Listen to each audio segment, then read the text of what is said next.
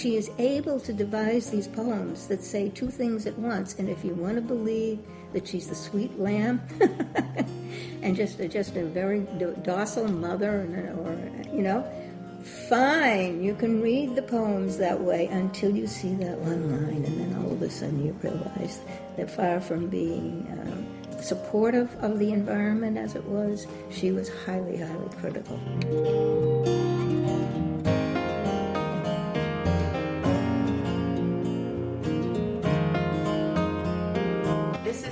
Professor Elizabeth Renker from the English department at The Ohio State University. It is Sunday, September 10th, 2017, and I am sitting in Arlington, Massachusetts with Professor Paula Bennett and have a fantastic opportunity to ask her to tell us the story of how she discovered Sarah Morgan Bryan Piatt, a poet who had essentially been lost to literary history and whom Professor Bennett came upon in her research and later produced the first scholarly selected edition of Sarah's poems since Sarah's death in 1919. Yeah. So, Paula, I'd like to just ask you to tell us the story of how you found Sarah, um, what year that was, how you feel things have gone since then, and what you think needs to happen next.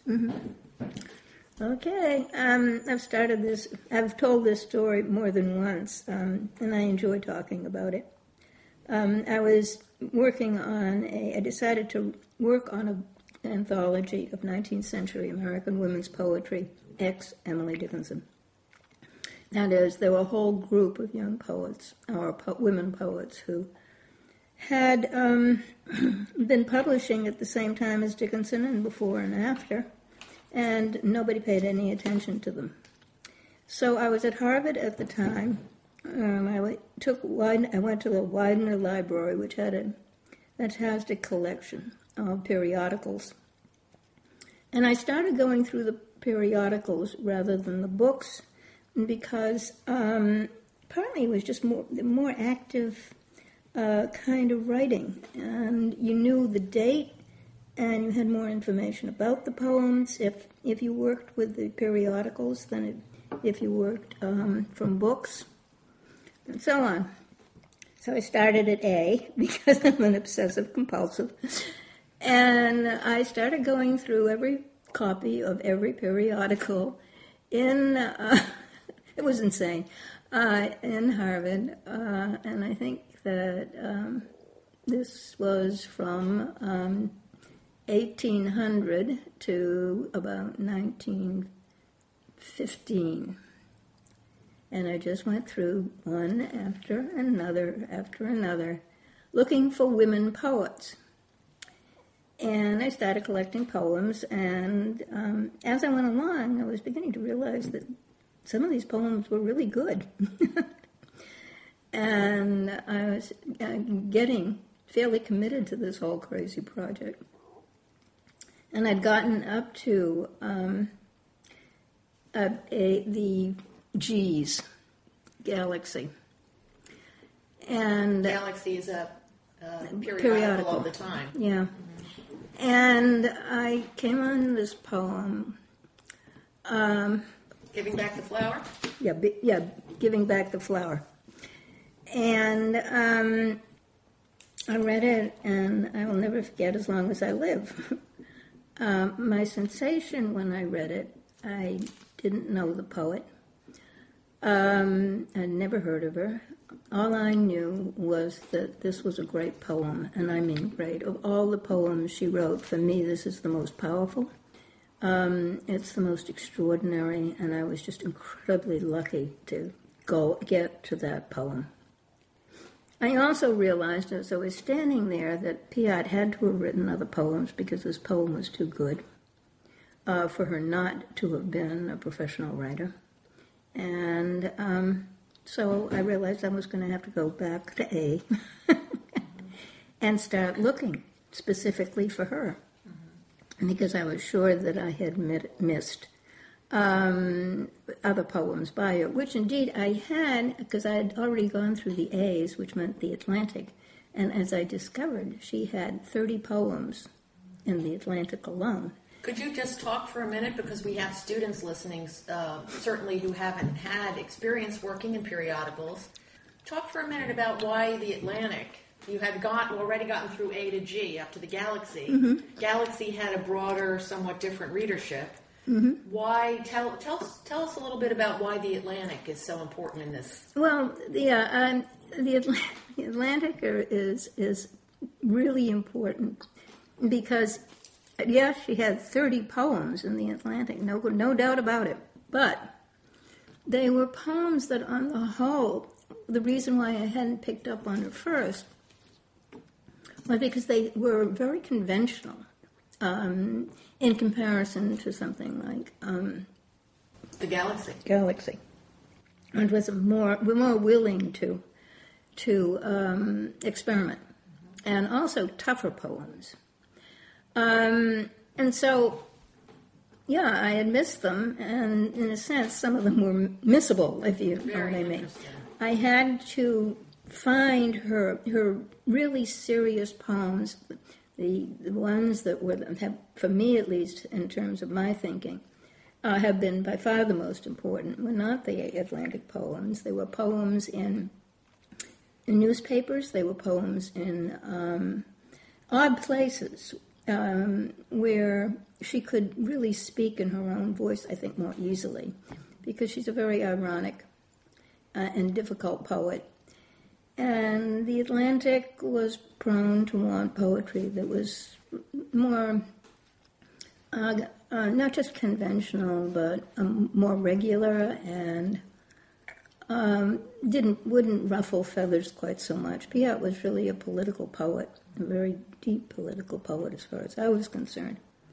And um, none of her political poems got into the the Atlantic. Um, I think even Scribner's Monthly did better than the Atlantic.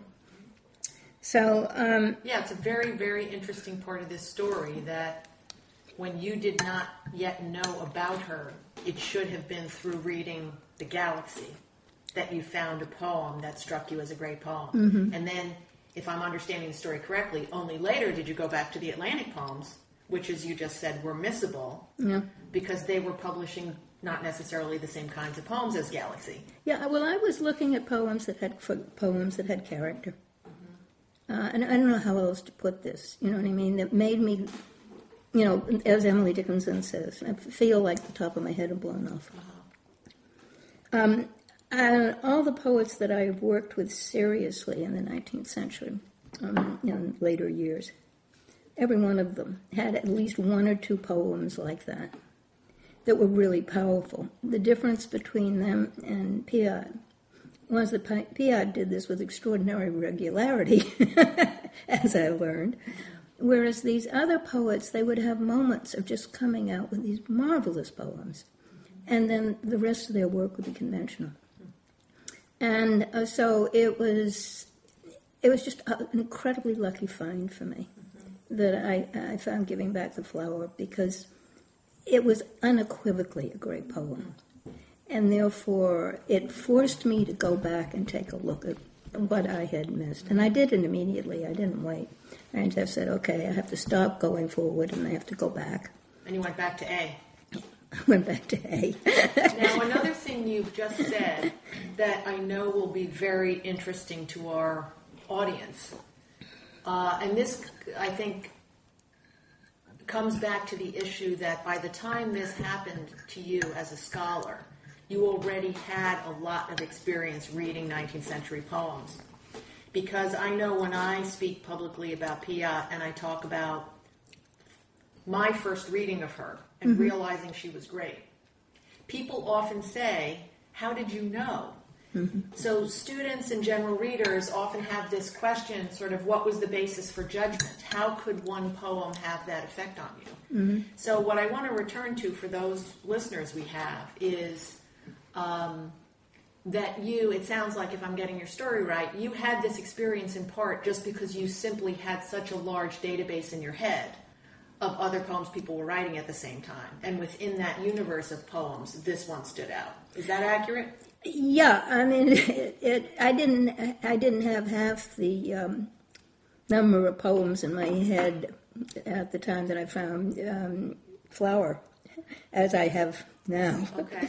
because I was still in the fairly early stages of this project.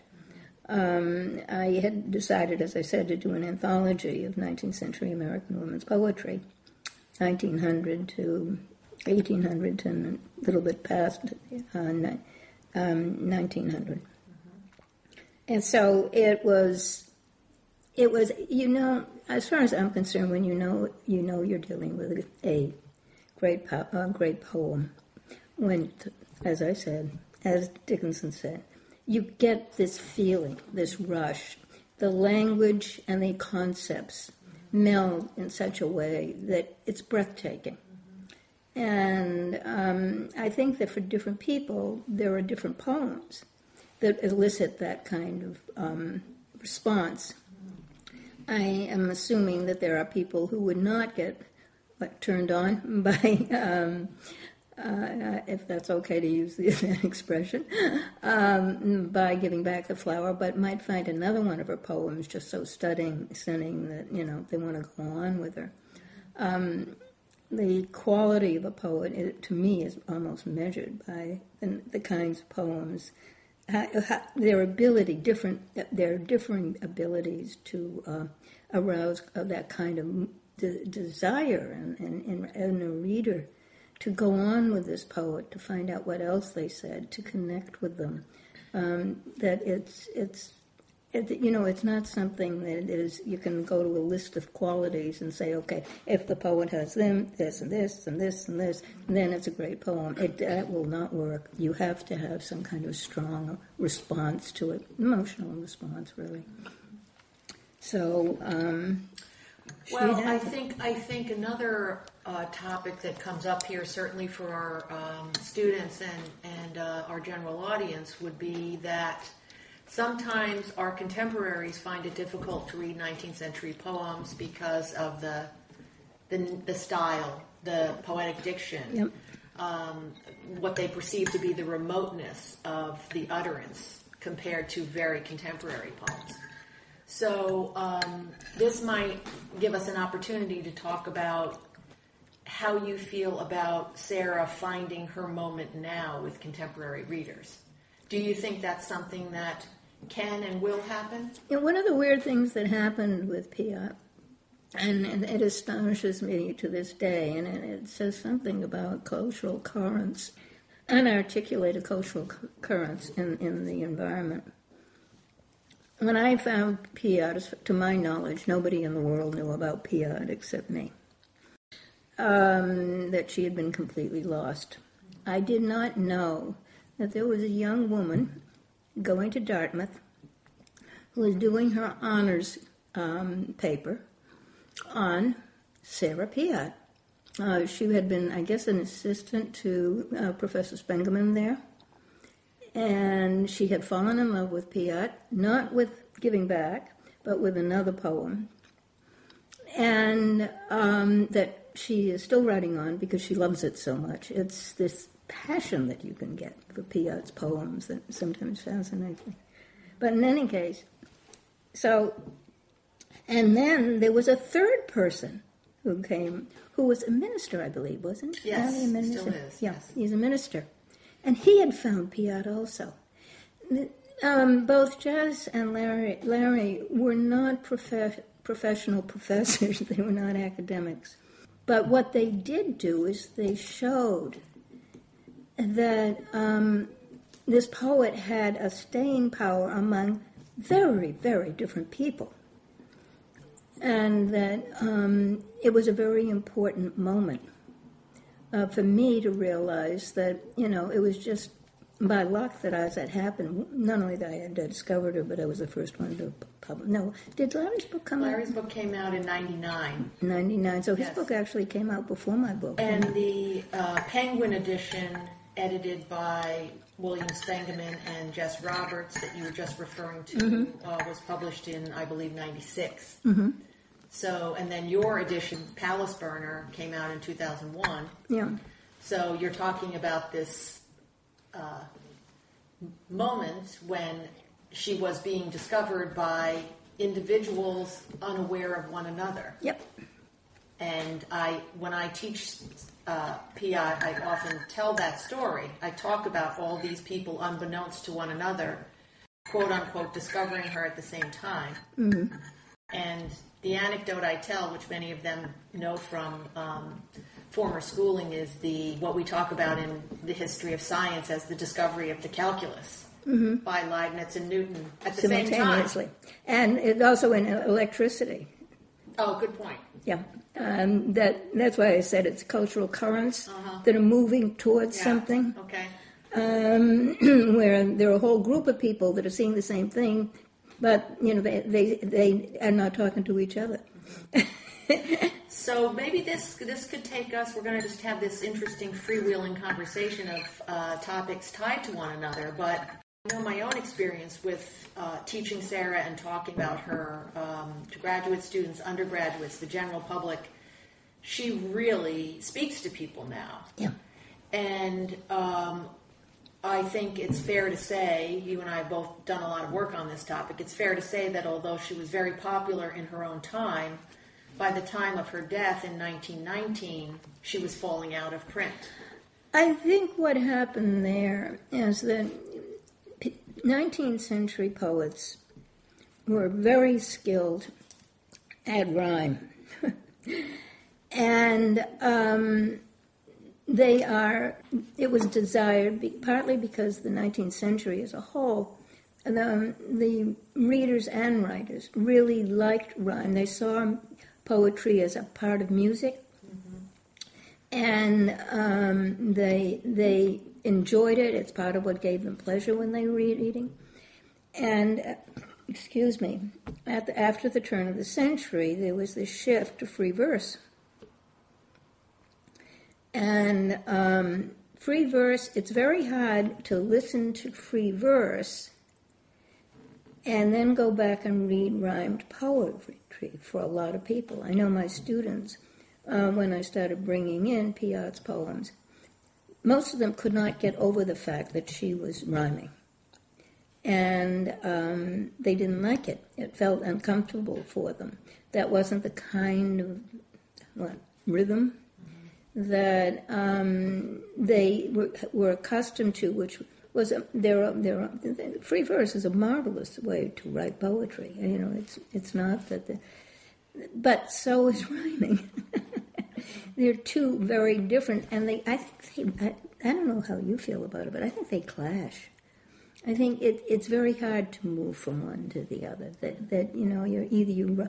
I know I have one poet in the anthology who did start out rhyming, and this is toward the end of the century, and then she shifted over to free verse late in her life. But most of the people who rhymed stuck, stuck to rhyming on their whole life. And um, when free verse came along, those who were writing free verse just could not tolerate rhyme.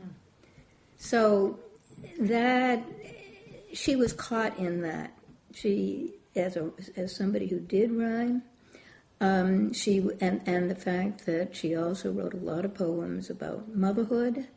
Uh, and various other things that the 20th century really turned against, particularly the women poets, because they did not want to be seen as like the, the like the archetypal uh, Emily Gran- Emily Grangerford um, poet, you know. Grangerford. Right. Emily Grangerford, right? Yeah, I think so. Twain's, Twain's uh, Twain, yeah, the, this mock poet that Twain has a marvelous fun with.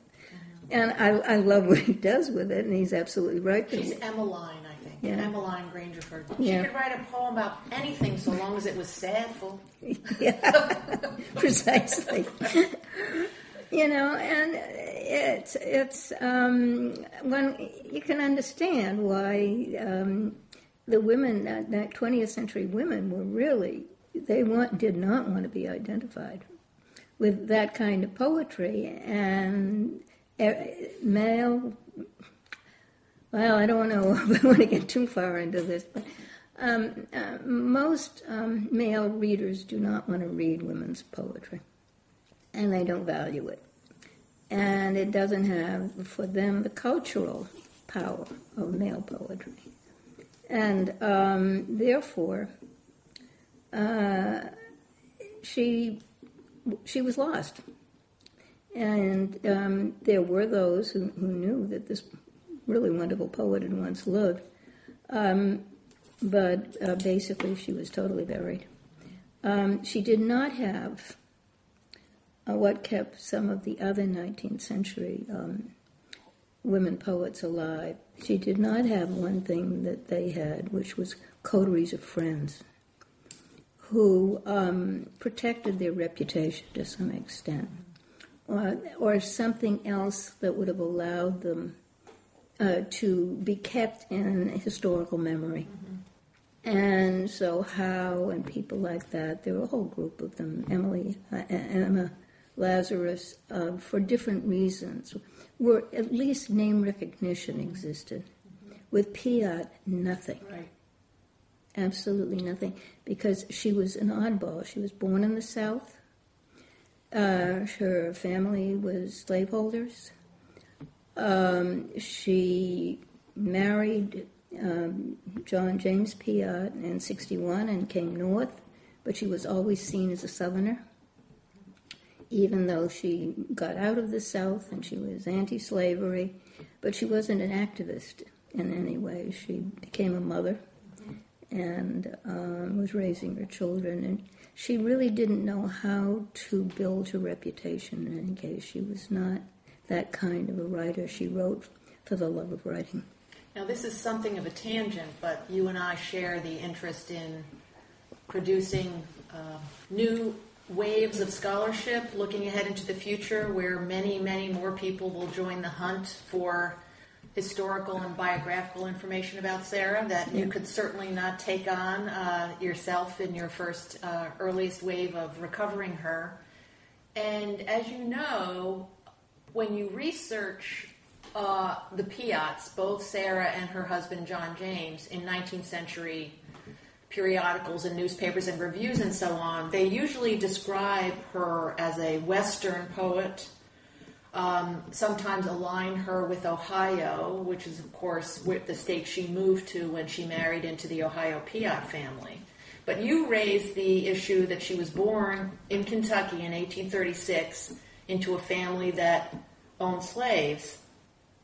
And one thing I'm wondering about is her accent. She she spoke with a southern accent. Do you do you uh, are you aware of any sources where people talk about how she sounded? Yeah, that Tynan, Katharine Tynan. Katharine Tynan does. Yeah, she had a soft southern accent. Y'all. That's how she would speak. And um, she, when she was sitting at the at the dinner table with her with the family, she had seven children, six of them very active or overactive young men uh, who liked to go out and shoot things, and you know were very apparently very boisterous. They were homeschooled a good part of the time, and they were. I think a few of them were somewhat crazy, um, but um, she uh, she and she herself, uh, according to Tynan, she would just sit there at the, at the table, and when her husband would reprimand them, she would say, "Now, now, John, don't let your, your." And this is very southern. Um, I didn't really re understood in some ways how very southern she was. She, if you, she was living a double life, and that double life is is something basic to cult, to the cult, female culture in the South. That um, they did not argue, they did not fight, they did not stand up for their rights. Um, they, if they were going to do anything, they had to do it behind doors. Um, if they saw anything that a man did that was wrong, they had to say it behind doors, but they would prefer not to. Uh, the South had a very strong patriarchal streak in it. and, and the Southern woman uh, felt that she had to really support uh, her husband, and it was a very it was a very hard life. And Piatt, who was I think probably a good deal smarter than her husband, um, but and she knew that they were running they ran into debt and it was getting worse and worse and worse. They ended up in total poverty. Then um, you know he was he was not a competent provider. The one really good job that he had, that he was successful at, interestingly enough, was in Ireland. He was um, an American consul to Cork. And that was very, very success, successful period in his life, and it lasted for about 10 years. Um, but she went down with him. She was totally loyal. This was all Southern. And I, I, I hadn't really not fully appreciated just how Southern she was until I, until I started working with her early poetry. Uh, that is poetry written before 1861, while she was a young woman in, in the South. And it just opened up so much my understanding. And I didn't understand this when I was writing, did the selected edition. Um, I dismissed the early poetry, and it was a very it was the worst mistake I made. And I don't think, you know, when you come first on something and where you're really doing the kind of biographical work that I had to do in just to do a selected edition and to talk about her. But in any case, uh, so I made a very, very bad mistake. Well, um, we mentioned earlier the issue that when you discover someone new, you can only tackle so much of the Yep. information. Mm-hmm. And um, again, this is much easier for um, people who work in who do this kind of work to understand. It's it's something that I find students and general audiences are actually extremely interested in once you explain what does it mean to do scholarly detective work, and um, that you actually have to go out there and find the records. Uh, people tend to think of great poets as poets who are available between the covers of a book. I, I can get the book and it will tell me about this person. And so to get people in touch with what it means to say, no, there were no books. so that means you are going to scattered libraries, perhaps all over the world, as in the case of Piatt, Yeah. and get into the Irish materials. And you have to find the stuff. And so this was one of the uh, projects you undertook in Palace Burner, your selected edition. And um, I think I'm recalling correctly that you did include three of her poems. Early Uh, poems, yeah. Yes, and of course, let's let's remind our listeners that those poems that you're talking about now, from before 1861, are before she married into the Piatt family. So at that time, she was Sarah Morgan Bryan, but also publishing under a bunch of different names, right? Sometimes Sally, sometimes Sally MB, uh, and so even finding her in that in that sense becomes complicated. Yeah, and I should also add there were 160 of those poems. And we're talking about poems now published in the Louisville uh, Daily Journal and the New York Ledger, right? Yeah. And I, you know, I it was sort of like, okay, there's an embarrassment of riches here. I cannot. I, I, I- think one of the reasons I misread the, the poems so badly, this is the early poems, is because I just couldn't face having to deal with 600 poems. Yeah. Uh, hey, that is a that is a great issue to bring up again, talking to people about what it means to do this kind of work. In order to get a book into print and to say, "Look, I found this new great poet," you simply cannot do everything No, you can't. in the very first installment of this kind of uh, discovery, right? Well, I could never have found a pub- publisher for it. Right. Good point. Yes. And, and again, It's a- audiences don't It's as understand simple that. as that. Yeah. Right. That um, if I, th- if you're going to do an edition of an unknown poet, you do not start with the entire oeuvre, no matter how good it is. Mm-hmm. You have got to give people a taste first, because the publishers are not going to risk putting out an expensive book of 600 poems. Um, Palace Burner is 100 and something poems. Out of that entire, I had to, you know, it was sort of like, which child are you going to burn? are you going to keep, and which one are you going to kill? It was very, very hard. Um, but you have to to realize that if if she's as good as you think she is, which I really believe Sarah is, um, then people are going to come along later and they're going to publish these other poems. They Okay. will get published So- eventually. So, this is, I think this is a great opportunity to, for us to move on to the issue of where you think we are. And when I say we, I mean both the profession of scholarship in 19th century American materials and also we in the very general sense of American culture in terms of reclaiming Sarah. Where do you think we are and where do you think we're headed? What would you like to see happen with Sarah? Well, um, I know you asked me about Sarah and Dickinson, so probably was the best place to put this uh, in terms of. Okay, uh, in, ter- in terms of the reclamation of uh, Dickinson, they did not. They did exactly what I'm saying, which is they produced a small book first, and um, You mean scholars when they first Yeah. found Dick when they found Yeah. Dickinson? well, I'm not talking about scholars. I'm talking about uh, Higginson and Oh, oh, okay. We're talking back after Emily Dickinson's death. Yeah, after Dickinson's death, when they finally found that, you know, she had how many hun- hundreds of 1800. 1800 Yeah. poems, um, that m- many of which had never seen the light of day. They were in her her her um, desk, and that's it, or bureau rather. And um, because that first edition sold so well, there was a, a new edition with more poems. And then there was a new edition of more poems. And they left them out in small pieces. And it was because it takes time for people to absorb, uh, you know, a whole lot of poems. And once they did, um, they, they didn't get a complete version of Dick, uh, Dickinson's poems for another hundred years if I'm right, or at least 75, somewhere between 75 and 100, year, 100 years. Um, because, you know, it, it- we look back now and why weren't they all published? And, you know, you couldn't do it at the beginning. You simply couldn't.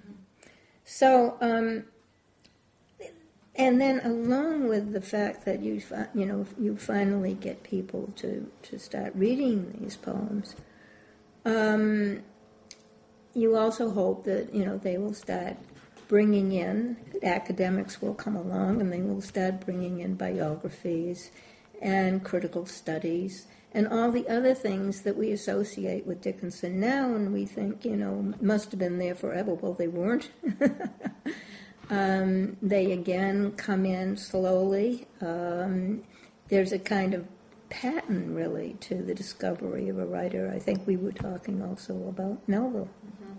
And it's I think the same story. You know, a little bit is there, and then they start moving, and they de- develop more and more around the poet. When I first um, got involved uh, with with Dickinson, um, and this was in the seventies, I um, went there, and at that time she she was no one basically, except to some kind of eccentric women who seemed to think she was a was a very fine poet, and uh, there was took a long time for Dickinson. To she's now unquestionably our greatest poet, as far as I'm concerned.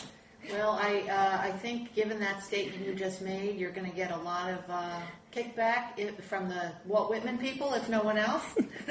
but you're entitled to your judgment. I, I think she's a better poet, and um, I it, it it's partly you know she's uh, her her ability to to write to use images to, to uh, create questions to it's again the power of writing that just runs right through you. I, I as I said, but different people have different favorite writers. Otherwise, it would be pretty boring. Well, as you know, because we've been discussing Sarah Piatt when, uh, since we met through Sarah Piatt um, about 15 years ago, Was it 15 years? something like that. I, uh, I can think about the exact date. I think I first uh, wrote to you in um, 2001. Oh, good. I need that date. Yeah, 2001. And I've taught Piatt now to undergraduates and graduate students for many years, and they love her instantly. They find it hard to believe that people didn't love her. So telling the story about her coming back is always very interesting in the classroom. And one of the questions I pose to them is, why do you think she's finding an audience now? They always have very interesting answers to this. And one of their answers comes back again to an argument you have made, so let me ask you about that now. They say they really appreciate her irony. And they feel that we live in an age of irony, mm-hmm. that their generation is a generation that mm-hmm. appreciates irony. Mm-hmm. So, could you talk a little bit about whether you feel that's part of why she's finding an audience now? Absolutely. Um, this is what makes her modern, if, if, if I dare to use the word. Um, Pia, if, if, you're, if you are told by your culture that you cannot speak honestly, forthrightly, uh, and critically uh, the way you see the world, which Piatt couldn't from the get go. All of her poetry is, is ironic. It isn't simply the poems that she wrote after 1861. Her, her early poems are built on irony also. Um, she could put it in her verse, what she was really thinking. And um, what happens is you get these poem after poem, there's this gulf between um, the conventional world, or the world that 19th century people and then even 20th century people wanted to believe the world was like, and um, her own knowledge of what it was really like, uh, whether it was slavery or the treatment of um, the peasantry in Ireland uh, at the beginning of the 19th century, which she writes about. She has a wonderful poem called Primrose Poem, the Primrose. In Primrose Time. In Primrose Time. And it starts out with everything's lovely in Ireland is lying during during uh, primrose time, the springtime, and everybody loves everybody, and the and the lamb and the what is it something the white lamb, white lamb, lamb. Uh, um, are happy together and all of this kind of thing. And she said, then it's and it all it can you you're better at remembering uh, lines than I am. It could all be wiped away with a drop of honey, a thousand years of crime. A thousand years of crime, yes, right. and, you know, it comes at the very end of the poem and the last couple of lines. Mm-hmm. It wipes out the entire whole previous poem, but I have had reader after reader who does not get it. Yes. They miss, yeah. they fly right over it. And this is what I mean about the essential southernness, southern woman in her poem. That she is able to devise these poems that say two things at once. And if you want to believe that she's the sweet lamb and just just a very docile mother, or you know, fine, you can read the poems that way until you see that one line, and then all of a sudden you realize that far from being um, supportive of the environment as it was, she was highly, highly critical. And this takes us back to the issue, first of all, of how we might think about her and Dickinson as contemporaries, which they were. Yep. And also about why she was lost and then rediscovered. Because, as you and I both know from reading lots of reviews in the 19th century, Sarah was also often described as, in quotes, sweet, mm-hmm. a sweet singer, and so on. Yeah. So we get back into what were women poets expected to do, what were their poems expected to talk about and uh, what were readers reading for? What they were reading for was much more musical. They they they identify poetry with music, mm-hmm. and if you if you were um, Edmund Spenser's a wonderful Spenser. Stedman. Stedman. Yeah. Yeah. And a wonderful um, example of this, uh, where you know for him poetry was supposed to be music, mm-hmm. and everything was supposed to be you're, you're smiling. Well, I'm smiling because you know I'm thinking here's a poet that uh, a lot of our audience probably is not familiar with for very interesting reasons. But I'm thinking of her fellow Southerner Sidney Lanier, mm-hmm. who has mostly been lost now. Some people are starting to write about him again, but but he he defined poetry as music and had very complicated theories of poetry as music, as you know. Mm-hmm. And um, it's very hard for readers in our time to read his poems and understand that part of it. That part of what they were doing with their musical theories is very hard for contemporary readers to Yeah, understand. and we don't think about poetry as music anymore, except unless it's rap music. Well, and good, good connection coming back to your topic of rhyme. Yeah, I think a Yeah. lot of undergraduates now can connect, especially with what you were saying earlier about poetry as music, once you point out that rap is poetry and is driven by beat and rhyme, and then it's easier for them to say, "Oh, oh, that that's a big part of what they were doing." yeah, but they, they see the rhyme and the music in, in the 19th century was was much sim- simpler, I think, um, and um, was not uh, it was not socially. Um, I say, rap is talking about the society and I guess dreams would be, the right word for what goes on in a lot of uh, 19th century poetry. Okay, that's a great topic. Yeah, the topic of dreams, and you've written recently about Southern women poets in particular, and um, dreams and dreams that turn into nightmares. Yeah, and Piatt, Piatt was, um, and basically Southern women were having nightmares, and it was their poetry is is filled with this kind of terror, um, p- pain, or else grief. So I've, I've become very interested in Southern women poet because of this, and because Sarah, when I began to realize that Sarah was a Southern poet, I started to truly re- try and understand Southern women's poetry, and it's nightmare poetry, a lot of it. Um, Now, um, linking Sarah as a Southerner who moved to Ohio, and then, of course, as you and I have talked about this uh, at some length, she lived in several other places, including Washington, D.C., and then, of course, she was in Ireland for 11 years, but finally came back to North Bend, Ohio. So, in a lot of ways, she also then became an Ohio poet or a Western poet. Um, Ohio was called the West at that time. So, comparing Sarah to these other Southern women poets you're talking about who wrote about these, you call them fever dreams or nightmares, do you think there's a difference um, in Sarah's poetry because she left the South? Um, she totally. I've, I've never. I, I I doubt if you could find a better example of a poet moving from one style to another.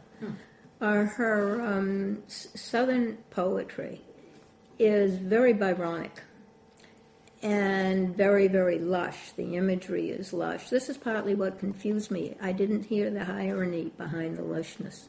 I made the same mistake that others have made with her uh, um, later poetry of you know seeing the surface and not seeing what was underneath it, missing the irony. Uh, her what happened was that at, at when she moved north, uh, the the the South was still very much involved with Byron, and Byron wa- was a very strong influence in Southern poetry, and um, it wasn't appropriate for um, for a woman to read uh, Byron, but all the girls loved him. And uh, so she was. This was all coming. You know, it was very, very clear. The, the poems are very long. The imagery is, as I said, very lush. She started moving at the very end of, of just before he, she left um, um, the South for the North. She started writing shorter poems, um, and they were still they were uh, in iambic pentameter. Um, a lot, a lot, most of her southern poetry is in iambic pentameter. Uh, when she went north, she started writing iambic tetrameter, and she started rhyming much more uh, conventionally, if you will Yes. and it's it's like a totally different voice. But the person, the mentor for her, for her new writing, in terms of irony, was Browning. and so she goes from Robert Browning. Robert Browning, yeah, not, not that's right, and thank you for clarifying that because there's a big difference. She followed uh, Robert Browning, and you get this uh, ironic, incredibly ironic um, poetry that uh, she starts developing through dialogue. And she starts having these poems where her children are interlocutors with the voice of the mother. And the mother very often will give what, oh, you say X, X, X, X, and then, uh, but it's, there is this tension between the mother's way of looking at the world, which most of the time is very bitter and very angry, and the way the child looks at the world. Or the child says something that the child, mother meditates on as she realizes the truth of it and the sadness of it. And you get these very complex dialogue poems. And this is, it just, you know, it's like apples and oranges. It's just two totally different ways of writing um, between the, those two periods. And this is a great example, isn't it, uh, to come back to our original point of discussion that you found this poet, all this work needed to be done. Yep. In more recent years, you've gone back to the poems she wrote before 1861 and said, This is another major body of work. I didn't include it the first time. We need to go back to it now and we can understand it in a new way and that you yourself are seeing irony there that you missed the first time. Absolutely. So it's opened all these doors for work we need other people to do. Mm-hmm. Um, yeah, we might as well say here I'm 81. and, and uh, I would love, absolutely love to do more on Piatt. But I, I felt like my mission, if you want to call it that, because it really was, it, it was for me, it was a mission was not just a Piatt. She was my most favorite poet. She was the poet, uh, the finest poet that I found. But I found a whole lot of other poets that I felt deserved to be brought back, uh, deserved to be respected. Poetry for women. This is not. This is, we have to make a distinction between male and female poetry in, in this, in uh, in the 19th century to some extent, because the women were much more. Um, well, they had a lot more political beefs than the men did. The men were, you know, a lot. The men wrote much more. As far as I'm concerned, uh, the men were the ones who were having the problem with being totally conventional and they were very romantic about women and you know all kinds of you know again going back to Stedman mm-hmm. um, that you know they wanted a world a dreaming world there were and also in terms of their own, with the kind of thing that you're doing now with in your new book, where you talk about um, they poetry's high calling. Uh, women did not write because they wanted a high calling, with the possible exception of Dickinson and Piatt. Um, they wrote partly to make money because um, they this was one way, and also because they needed because they were not allowed to say things either. But unlike where Southern women could not say things anywhere, women in the North were able to use their poetry as a political discourse.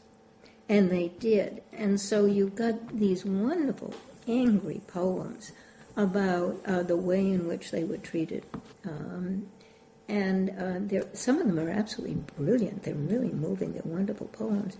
So I, I felt like I had to when I when I did both, not just the anthology, but I did a book on women's poetry in the 19th century. Um, I felt that you know it was really a, responsibility that I had that I couldn't just drop them and spend all my time on Piatt because then I would be doing what this culture had already done and said, okay, well, there's there's one woman poet in the 19th century who is worth studying, and all the rest of them are what we thought they were, which is no good. And that's what would have happened if I had just kept on pushing Piatt and not looking at these other poets. Yeah. So perhaps another uh, lesson where we're drawing near the end of our uh, time talking today, but. Um, you and I have both been working in the profession of literary studies for a long time and 19th century America for a long time. And we share this interest in the, the rediscovery of Sarah Piatt. But I think it's important also to say to our audience that um, you know, Paula Bennett has just been referring to an anthology she produced of uh, American women poets. Yep. There are a lot of poets in there. We pulled the book off the shelf the other day and we were looking at it. So you could say um, we also have our blinders, whatever they are. Every generation does.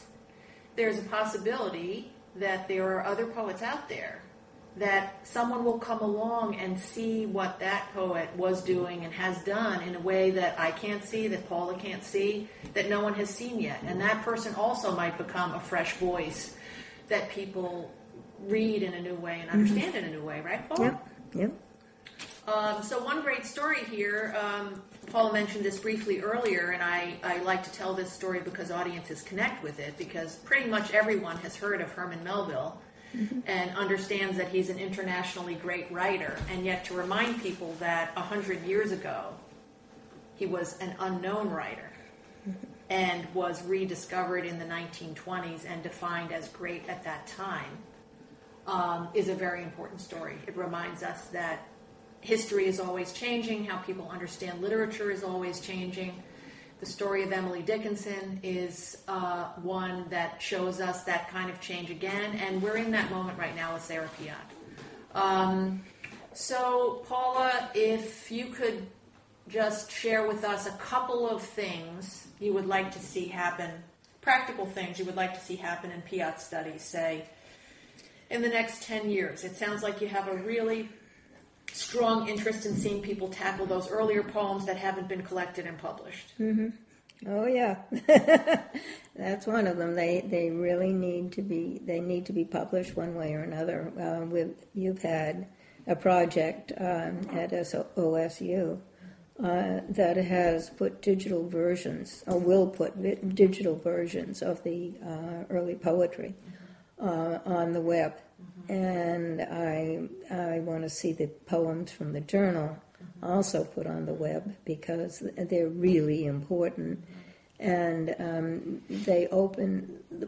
You put the two uh, groups of poems together, and you find that she was stringing storylines between the two sets of poems. So poems that you get in the journal um, are uh, the issues reflected in them are also reflected in the ledger, and she's weaving together uh, events um, with with um, the speakers that uh, are occurring in both sets of poems. It's absolutely fascinating. I have. I, I- don't know how she kept all those balls in the air.